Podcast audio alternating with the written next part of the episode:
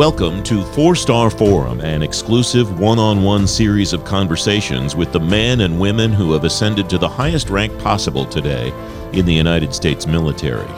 Every week, you'll meet a four star that will take on the most complex military, national security, and geopolitical issues America faces. This is episode 9 of Four Star Forum. I'm your host, Francis Rose. Politicizing the military is one of the most controversial issues in the national security community right now. Because of that, I've encountered a number of military leaders of all backgrounds and all services who are reluctant to share their views on national security and geopolitical issues for a lot of different reasons. My guest today is definitely not in that camp. Admiral James Stavridis, U.S. Navy retired, is former NATO Supreme Allied Commander. He's an operating executive of the Carlyle Group and chair of the Board of Counselors of McLarty Associates. He's a columnist for Time Magazine and he's chief international security analyst for NBC News. His new book is 2034, a novel of the next world war, co written with Elliot Ackerman. Admiral Stavridis, it's great to talk to you again. Thanks for coming on the program as I mentioned before we started to record, your name came up a number of times in the genesis of this series as I would talk to your peers in the four star community and ask them, would you be interested in talking about geopolitical issues, national security issues in an environment like this? They would all say, sure. I just haven't felt comfortable getting out there like Stavridis. And that happened enough times that I thought it would be fun to bring you on and just get a sense of why this has been so important to you after you got out of the service and went to Tufts and now in your current role, you have made it a point to help people understand what's going on, what people in uniform are thinking about through these issues. Why was that so important to you when you got out of the service, Jim? Simple sentence. No one of us is as smart as all of us thinking together, which means the more voices that we have on any given problem, whether we're trying to sequence the human genome, launch a manned mission to Mars, or solve the strategic challenge of China, which I would say is the looming tower of our times. No matter what the challenge is, no one of us, no one person, no one officer, no one company, no one nation, no one alliance, no one of us is as smart as all of us. So my view is open the mic, get more people out there talking. People will have good ideas. I'll agree with some, I'll disagree with others. I am unafraid to mix it up. Uh, and that's the, the heart of my answer. Perhaps, second point is my personality. I'm Greek American. I, I love nothing better than to have a zesty conversation with somebody. It goes back to the ancient Greeks who invented the idea of debate. Um, and number three, I've simply always been comfortable in publishing my ideas and speaking publicly. I've, I've written uh, now 10 books, thousands of articles. I was, you know, the kid who was the editor of the high school newspaper. Um, it's part of my life and pattern of operation. So there's three reasons that I say uh, are probably why I'm more inclined to do it than someone like Jim Mattis, who, you know, would never miss a chance to keep his mouth shut. And, you know, you can make that argument. Um, frankly, I'd rather hear from Jim Mattis. I'd rather hear from uh, many of my distinguished contemporaries. And I'll close by saying I have heard from them many times privately, but that means that the vast body of the American public are denied the kind of insights um, because according to your version of events, they just don't want to do it. Well, my view is get out there and share your ideas. Yeah, and I don't want to give the wrong idea. It's not that they don't want to do it. I think it's more a comfort level, Jim. I think it's more the idea that they want to make sure that when they do express their ideas, they're done in a non confrontational way, they're done in a non controversial way, a non-partisan way. I think everybody that I've talked to on this series, both on and off the air has said we just don't want to seem like we're criticizing the people who are in the room now, who are in the building now, who are in those meetings now. Is that something that you think about or worry about, or is the the marketplace of ideas important enough to you that that you think is worth getting out there? Yeah, it's not a war of ideas. It's a marketplace of ideas, as you just said, which is a phrase I use constantly. And Um, frankly, if you're afraid, that's the word you used, um, to cause people discomfort, um, then maybe maybe you shouldn't be part of a larger debate. I find it um, surprising that men and women who have risked their lives in combat um, apparently don't feel as though they want to get out and mix it up and there's discomfort. Um, if what you're striving for is the greater good, the better idea, the um, the, the more energetic thought, um, you have to challenge people. You know, another part of this is simply that if you were lucky enough, and it is luck in many cases, to ascend to four star rank, the nation's invested in you. It's invested an enormous amount in you over 30 to 40 years. I'd say you owe that voice, that experience back because something you say may spark a reaction that causes a change that makes the nation more secure. I'm going to transcribe that passage and use that as recruiting material for bringing your peers into this conversation over the course of the next weeks, months, years. Jim, I appreciate that very much. You mentioned China. Can I give you one other thought on that? Of course, it's, please. It's, it's, perhaps an obvious one. It's simply that I get it. Um, it, it is a very controversial world out there. Uh, people are prepared to jump on you, and if you misspeak, and if you uh, say something that violates someone else's idea of the norm, um, that can get very painful very quickly. And that's unfortunate, but I don't think the answer to that is that we all hunker down. I think the answer to that is, in fact, the opposite. It's that we we get out, we recognize someone's going to disagree with us, but we don't think that's the end of the world if they do. I think that assessment is right on target with the way that um, most of the people that I've talked to have uh, approached their way out of uniform of talking about these ideas. You mentioned China, and China, of course, is uh, one of the peer competitors mentioned in the national defense strategy, and people talk about it in the national security community all the time. What's your assessment of how we got to where we are in our relationship with China over the last maybe even 25 to 50 years since Nixon opened China? The, the changes are really all about China. And um, China is an ancient civilization. I highly commend Henry Kissinger's exceptional one volume treatment on China by Henry Kissinger, without question, the leading sinologist in the United States. And I've heard him address this question. And of course, he was present at the creation of the emergence of China alongside Zhou Enlai, uh, at the time, the premier of China. And Nixon, as you say, if you will, opened China, an enormous moment in um, contemporary history, but really just a blink in the passage of thousands of years of Chinese civilization. So, what you would hear from a, a leader in China would be, well, you know, China's had a couple of bad centuries, but we're moving forward now. And that forward trajectory for them is the most natural thing in the world. Don't forget, the Chinese refer in their language to the middle kingdom, meaning that China is positioned between the rest of us here on earth and the heavens above.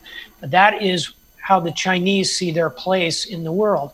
And they are achieving the capability to move in that direction uh, because of a large population, because of, shall we say, a streamlined system of government that allows top down guidance, um, and as well harkening back to their history and culture, they firmly believe that by the middle of this century, they will be in a position of real preeminence globally. So, what happens? That causes them to collide with the United States, which came out of the Cold War as the preeminent nation globally. This has been called by my good friend Graham Allison of Harvard the Thucydides trap, harkening back to 2,500 years ago, the ancient Greeks Athens and Sparta, rising power, confronted confronting an established power, creates a tendency two out of three times in human history to go to war. Um, we can avoid the Thucydides trap, but I'll tell you the jaws of the trap are are coming closer and closer together. And that's why I wrote a novel, 2034, a novel of the next World War, as a cautionary tale to say if we don't avoid the Thucydides trap, it will close on us. It has closed more often than not in human history under these circumstances. We can still reverse engineer this thing, but not if we are afraid to imagine how badly it could go.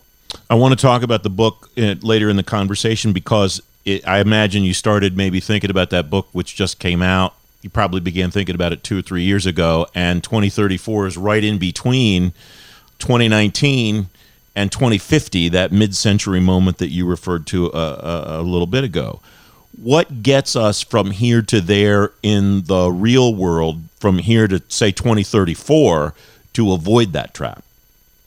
Um, if we want to avoid stumbling into a war with Europe, and by the way, the last time the Thucydides trap closed was just over 100 years ago. Established power Great Britain, rising power Kaiser's Germany. How'd that turn out? Well, 20 million dead in Europe, followed inexorably by the Second World War, 80 million dead in the butcher's bill of the 20th century. So this is big casino. We've got to avoid it. The way to do it is to have a plan, a strategic plan to deal with China. It should include military capability to create deterrence, and a smart approach to trade and tariffs that measure access to our markets in return for access to their markets, um, among other things. It should include a diplomatic component, building a strong network of allies, partners, and friends who can help us face China. Notably, India, by the way, would be very important in that part of the plan. It would have a tech component to ensure that we continue to move rapidly on artificial intelligence. That's the key race we must run with China. And lastly, it's got to have a, a communications component, a strategic communications component that emphasizes our values democracy, liberty, freedom of speech, freedom of expression, gender equality, racial equality. Look, we execute those values imperfectly, but they are the right values. And we've got to get into that. We were talking a moment ago, marketplace. We've got to get in and compete in that marketplace of ideas because China's theory of the case, one belt, one road, is to demonstrate to the world that the best model is capitalism with an authoritarian uh, cap on it. They're going to move out with that model. Our model can compete, it's messier, it's more aligned with human nature. And if we play our cards right, those two systems can coexist. And we don't have to end up in a war, but it will require conscious thought um, trying to recruit partners of, or make our trying to make ourselves the partner of choice is the phrase that Carter Ham used on this program a couple weeks ago. Is that what you're getting at in, in, regards to the way we position ourselves to potential allies and partners compared to China, Jim? I think that's fair. Carter is a, a, a strong thinker. He worked for me in Europe as the uh, commander U.S. Army Europe when I was uh, commander U.S. European Command. He's uh, he's got the right approach, and it's going to require some resources. Um, China is showing up with bags of money in these places. Um, we can talk about our values, but we better have some uh, dollars to back that up. And that, I would say, is part of the economic component.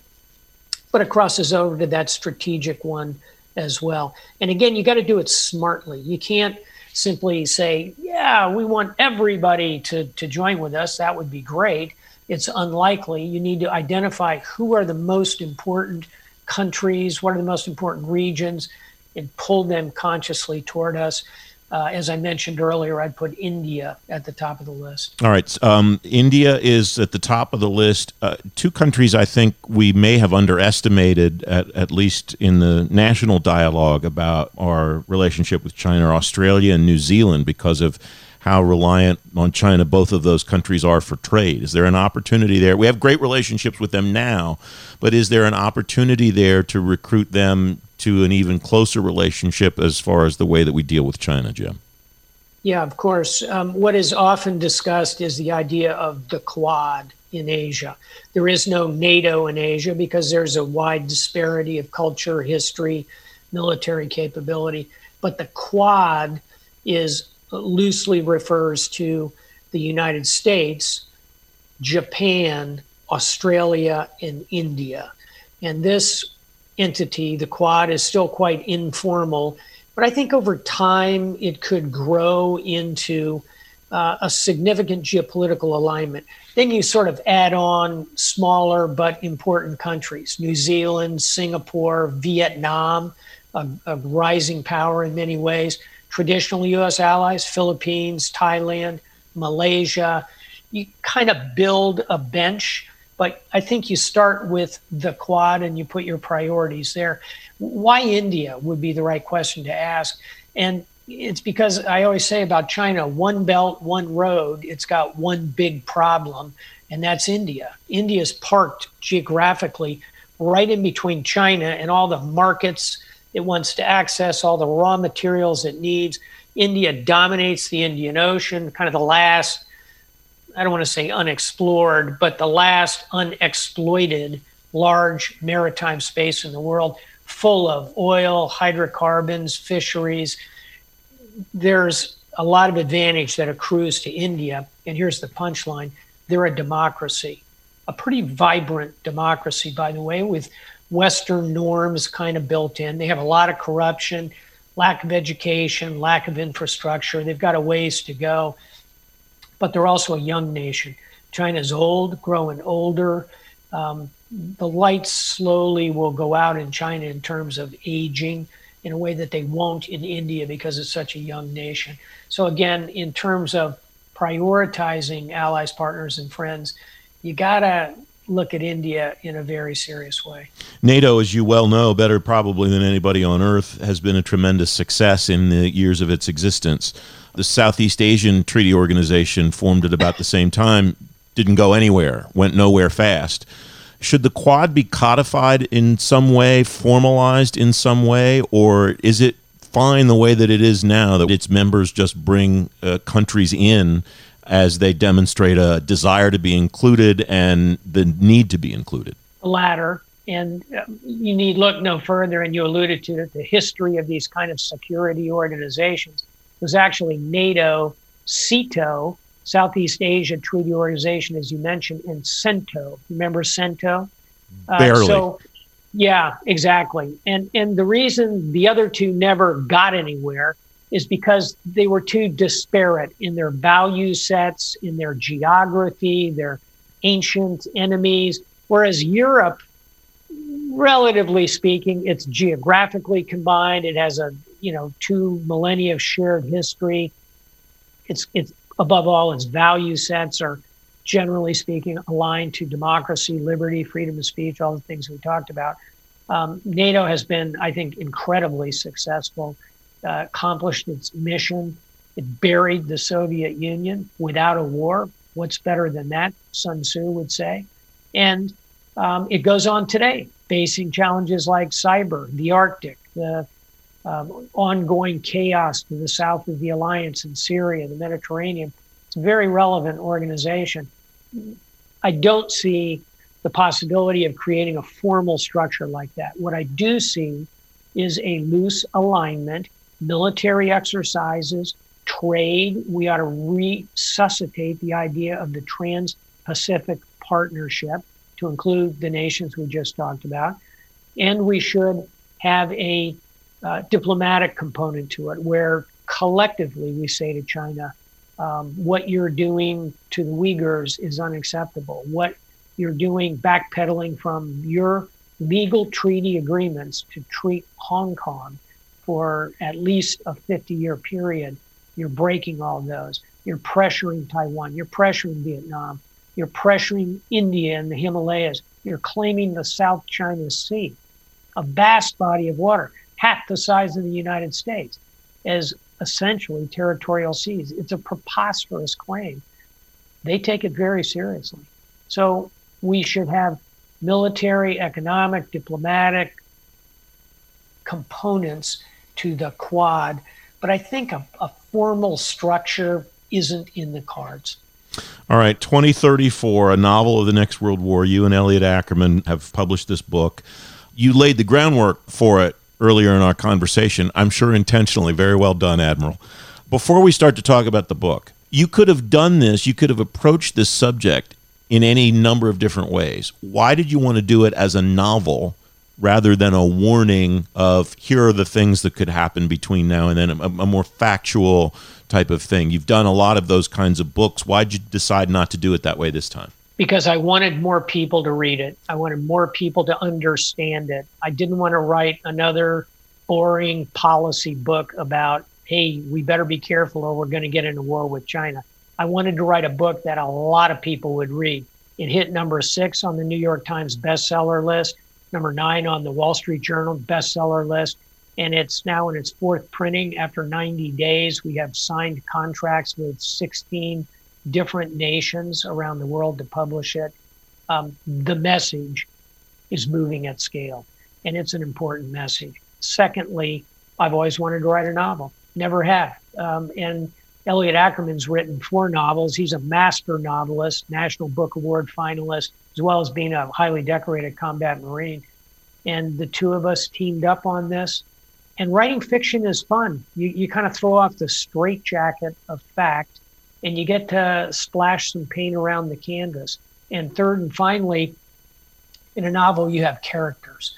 This is a book about people principally about five characters, kind of representing five different national sensibilities um, US, China, obviously, but also India, uh, Iran, and Russia.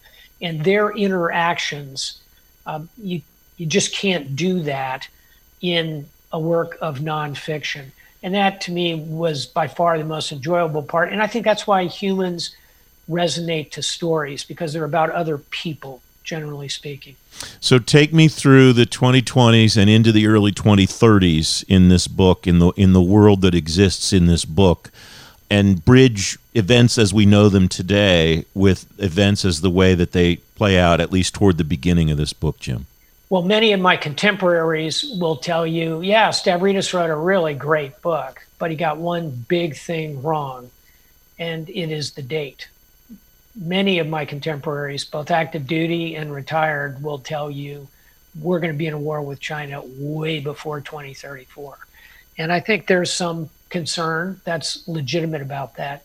However, the way we postulate it in the book, and this is all backstory, the book begins in 2034 in the South China Sea on a freedom of navigation patrol where a Commodore, Sarah Hunt, has three destroyers shot out from under her. By the end of the first 30 pages, all three of her Arleigh Burke destroyers are at the bottom of the South China Sea. The backstory that emerges is that over the preceding years, our civil discourse inside the United States has caused us to move away from our alliances, our partnerships, in 2034, the US does not have a single ally, not one. NATO doesn't appear, Japan doesn't appear, Australia doesn't appear.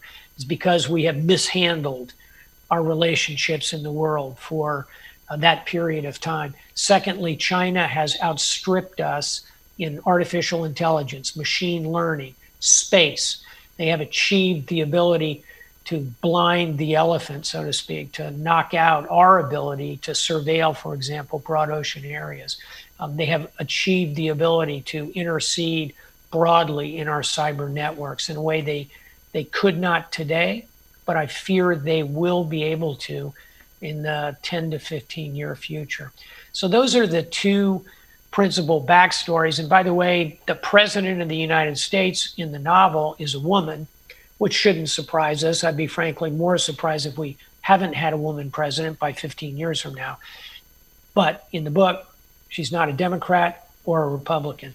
And that's because I think both political parties are in some danger of not being relevant in the 10 to 15 year point. And, you know, we act like somewhere in the Constitution, you know, Article XX, it says, and there shall be two political parties. One shall be called Republican, the other shall be called Democrat. That's not in the Constitution.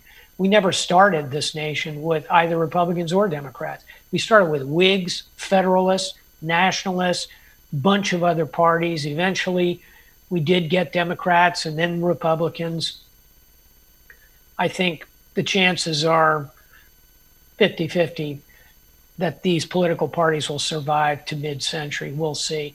In any event, the backstory that leads up is simply that the United States has taken its eye off the ball militarily, domestically, internationally, and we pay a significant price. I, I hasten to say, by the way, the book is not apocalyptic. The world doesn't end. There's not a massive strategic exchange. This is not like Nevil Shute on the beach where literally everybody dies.